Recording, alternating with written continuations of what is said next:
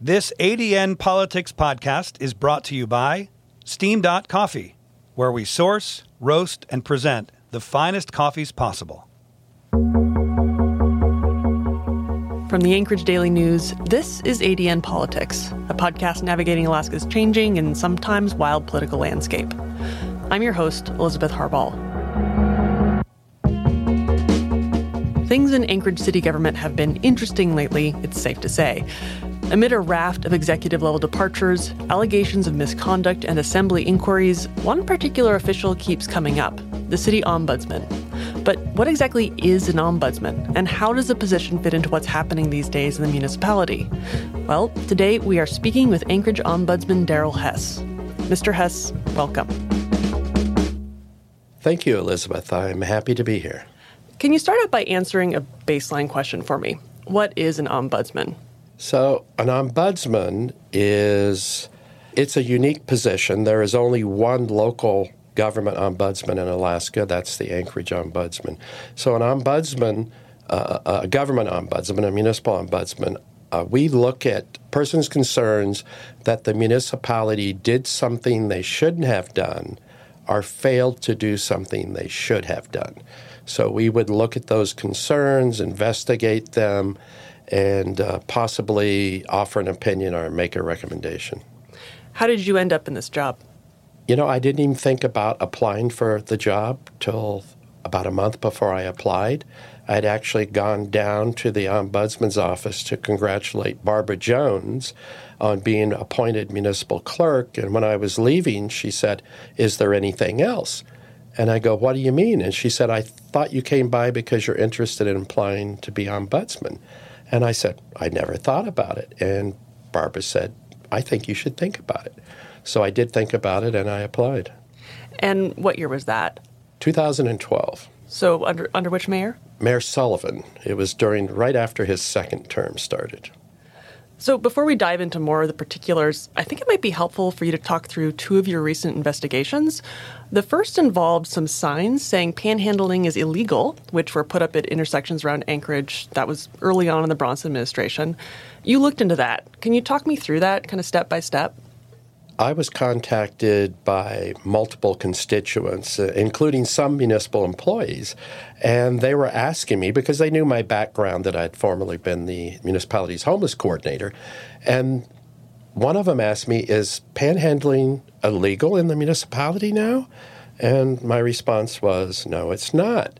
And they said, Have you seen these signs? And that are going up in the intersection. So I drove out, looked at the signs, took photos, contacted the traffic engineering department, and you know, asked where did this template for these signs come from? That was provided by Public Works. So I called the Public Works director and said, "Where did you get this code citation that you're that are on these signs?" And and the director said, "I googled it." You know, I, I Googled the code. We have an online program that we use for, for the code. And he said, I found the code in, in that program. And I said, Did you look at the footnote to the code? And his response was, What footnote? And I said, The footnote where the state Supreme Court had ruled that that section of code was unconstitutional because it violated the Alaska state constitutional Constitution. And his response was, oh. So unfortunately, the municipality had to take all of the signs down. They did some editing and put them back up. So we wasted, you know, fifteen thousand dollars on the signs. And currently, the signs are more advisory than anything at this point. I, the, the signs now encourage people to give to nonprofits rather than panhandlers. And it reminds me of a program we did when I was the homeless coordinator, which was called Change for the Better. But interestingly, we didn't put signs up at the intersections. We would stand and wave signs, or we had a website because you put signs up and you don't want drivers trying to look at small signs on the side of the road. And quite frankly, drivers and vehicles can't read those signs. The only people that can read them are the people standing at the street corners with the signs. So I, I, you know, it's it's a good thought, but I don't think they really accomplish much. I want to move on to another interesting investigation you did related to an incident that happened during the pandemic. Around the time the assembly was holding those chaotic meetings on potentially requiring masks, someone put a bunch of little white flags on the lawn of the library representing Alaskans who died of COVID. The municipal manager at the time, who's Amy Demboski, ordered them to be removed, and someone asked you to look into that as well. What did you do there? So I, I looked at uh, the relevant sections of municipal code. I, you know, looked at the state constitution, looked at the U.S. Constitution, spoke with the Department of Law, looked at our policies, and interestingly, people think because it's a public space that you can stick signs up or flags up or whatever you want to stick up. Now you can stand there and wave those flags and that's you have the right to do that because it is a public space. But you can't just arbitrarily stick up signs or flags or, or, whatever in a municipal space without obtaining a permit or permission. So the administration, the municipal manager at the time, was absolutely correct in having those removed. It did not violate any law or constitutional protections. These stories make me wonder do you have a legal background or is this something you learned as you went? No, I don't even have a university degree. I'm a university dropout. Back in the day, I discovered cheap wine and uh, good marijuana from the valley and dropped out of college. I regret never going back, but I think my life's experiences were good preparation for the position. I'm curious can anyone in Anchorage reach out to you with a complaint? I would say that 80% of the people who contact our office, it's not something that's jurisdictional. It's not something we would investigate. But our goal is to connect people with an organization, an entity, an individual that can best assist them. So, out of all of the contacts we have in a year, which average about 1,500, 80% of those are not jurisdictional, and we'll refer them to the congressional delegation, a state legislator, a nonprofit, uh, a business, uh, an agency. And usually we're able to refer almost everybody to an entity or an individual that can help them. And for things that do apply to what you might look into, how often are you able to resolve things without a formal investigation? When I was first appointed, the first couple of years, we would issue 10 to 12 formal reports a year.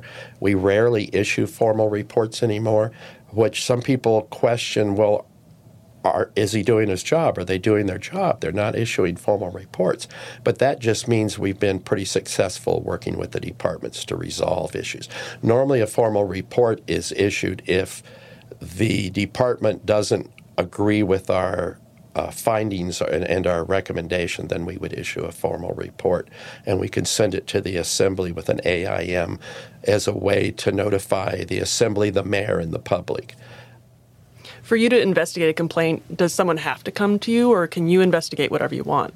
The code allows us to investigate a matter on our own initiative if we believe it's uh, of public concern. And so we would enter that case as the complainant is Anchorage Municipal Ombudsman. We, we have initiated a few complaints on our own over the years. What happens at the end of investigation? If you recommend any reforms, is there a requirement that government officials make those changes? No. We offer opinions and make recommendations. The administration, the assembly, the department can accept or reject our opinion and our recommendations. We have no enforcement power. But I would say 90, 95% of the time, they accept our recommendations and make changes. Can you talk a little bit more about the limits of your job? Like, what are some things people think you do, but you don't or can't? Number one, you, you just raised the number one issue a lot of people think we have some sort of an enforcement powers that we're an enforcement agency.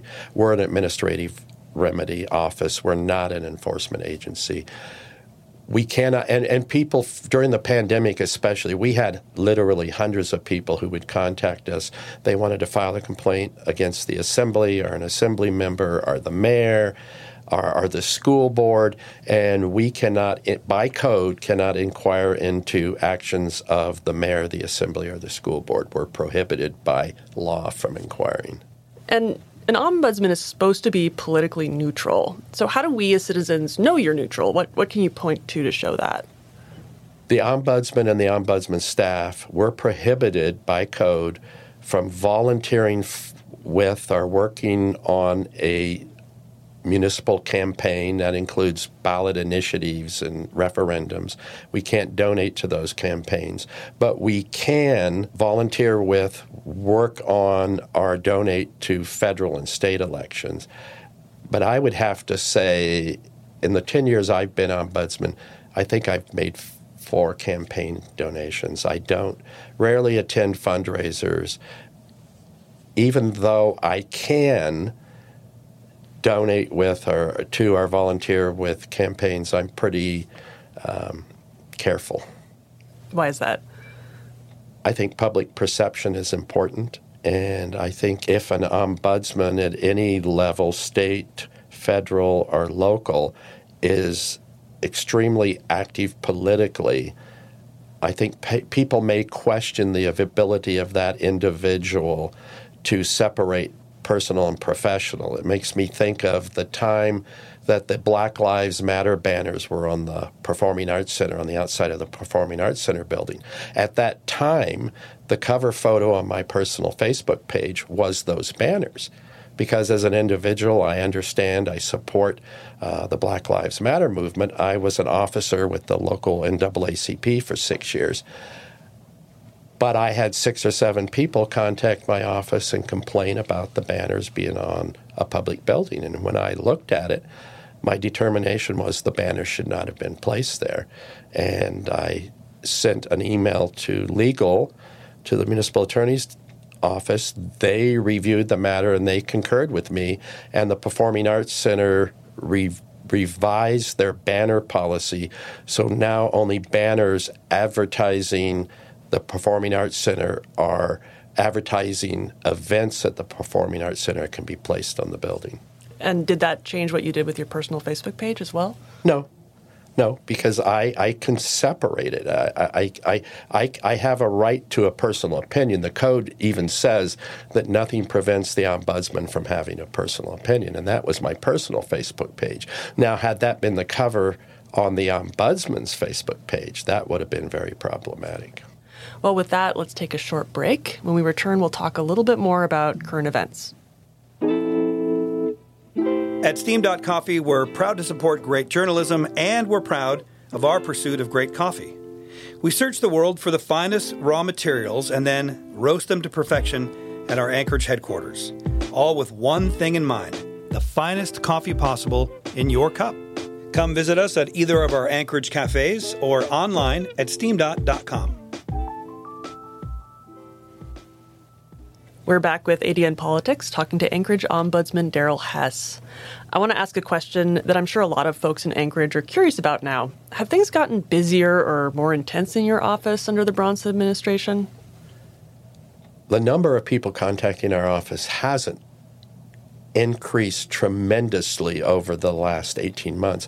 I would say this year, if you go year to, you know, since the first of the year, we're running probably 20% ahead of where we ran last year at the same time. And I think it's just because the anger level is so high. People are coming to us that are very angry and sometimes they don't even, they're not even sure what they're angry about, but they just want to express themselves. Is that pretty unusual? That, that's a loaded question coming out of the pandemic because we experienced a lot of the same angst and anger and frustration during the pandemic. We, we got a lot of calls from people who were just frustrated and upset with uh, elected officials. I would say the, the level of anger regarding elected officials is much higher now than it, than it has been pre pre COVID your office recently handled a series of complaints from municipal employees alleging a hostile work environment. Over the course of your career, how unusual is that? I would say in the last year, our office has received more complaints alleging hostile work environment by municipal employees than in my previous nine years combined. I understand you're probably limited in what you can say about that, but is there anything more you'd like the public to know about that to understand that a bit better? based on my experience, and I've I've worked for two mayors and an acting mayor before I went to work for the legislative branch. Every administration, every mayor will appoint executives based on personal relationships or political considerations rather than exclusively on their qualifications. And it's not unusual that those appointees may demonstrate that they are not particularly qualified for that position, and mayors will generally find a way to ease them out. And I think recently, individuals who may not be qualified have not been eased out. You were at the center of a story we covered at the Daily News in January. Um, city employees accused a person in Anchorage Mayor Dave Bronson's administration of downloading City Hall surveillance videos to see who has been going to your office. You were told about it. You referred the matter to municipal prosecutors, who then referred it to the state. Then you were yourself accused of wrongdoing by one of the mayor's top aides who left his office. Again, understanding you're limited in what you can say about these things, what more can you say to the public about what happened there?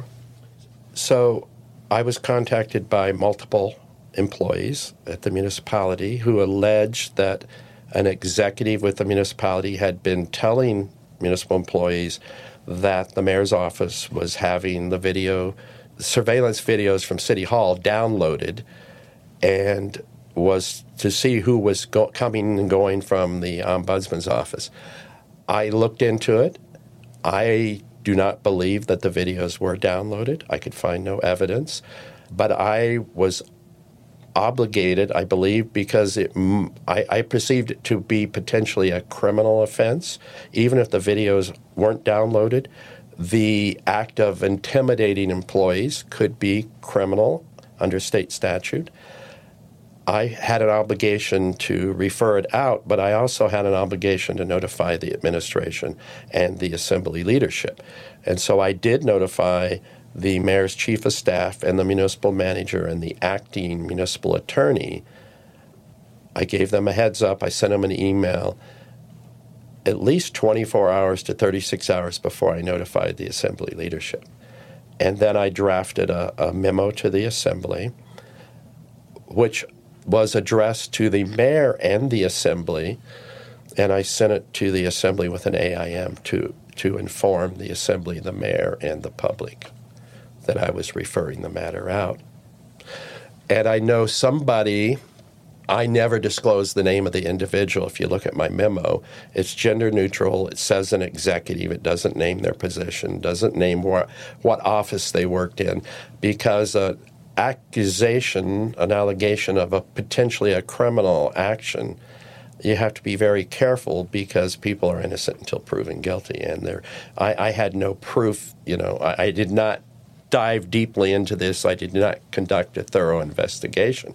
But based on the testimony of four or five municipal employees, I had a reasonable belief that it occurred and I am not a criminal investigator, so I, I had to refer it out.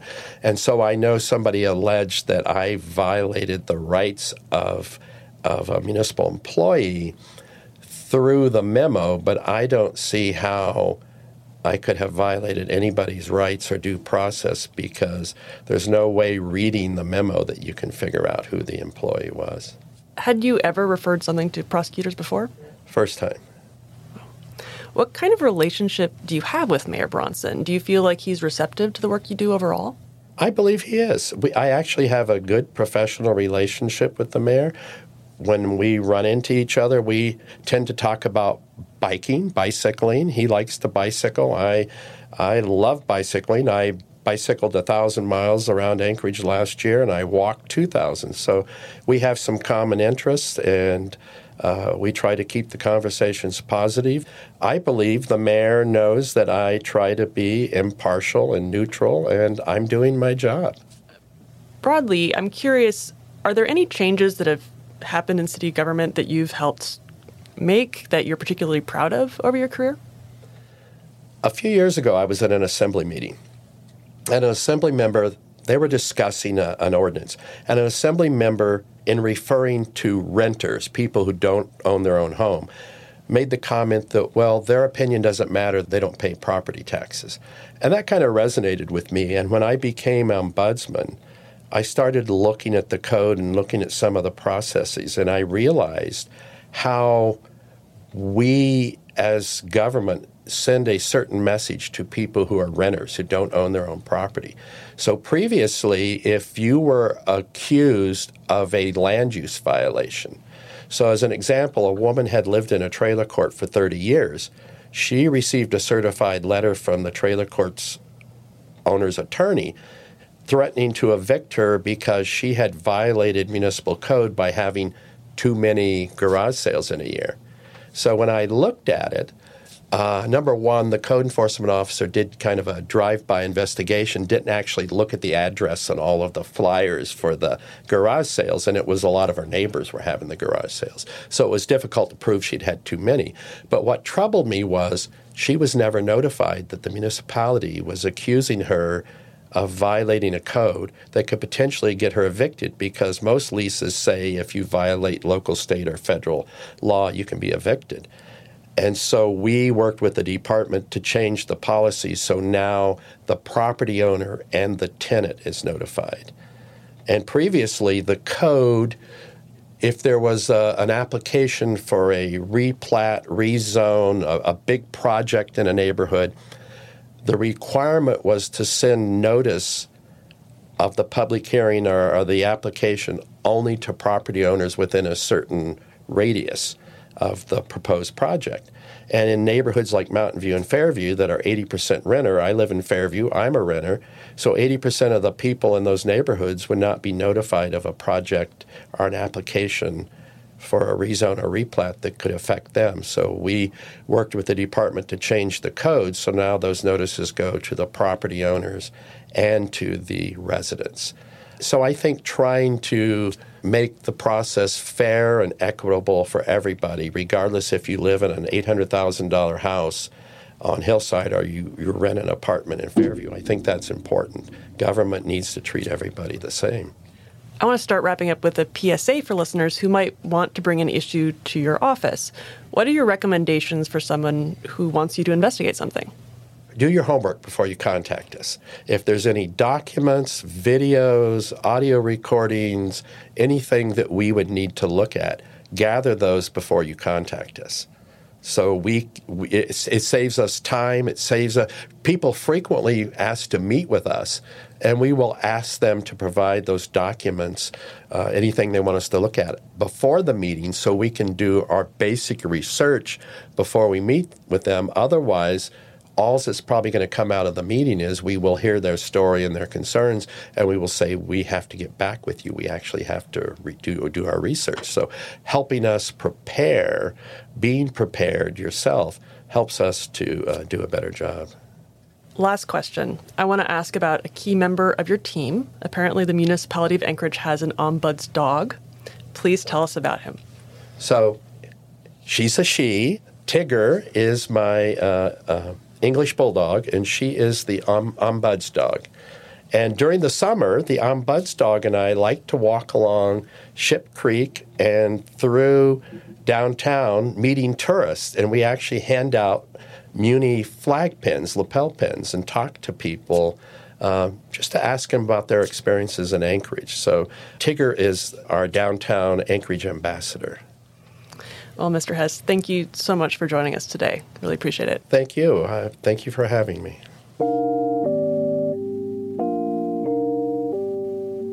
Thanks for listening to ADN Politics. You can subscribe to the show in whichever podcast app you're listening to right now. You can keep up with the rest of our coverage on adn.com. And you can subscribe to ADN there, which is the best way to support our work, including this show. Thanks to our guest today, Anchorage Municipal Ombudsman Darrel Hess. This episode was produced by Zachariah Hughes and Evan Phillips. Our music is by Evan Phillips. David Hulen is our editor. And I'm your host, Elizabeth Harball. Catch you next time.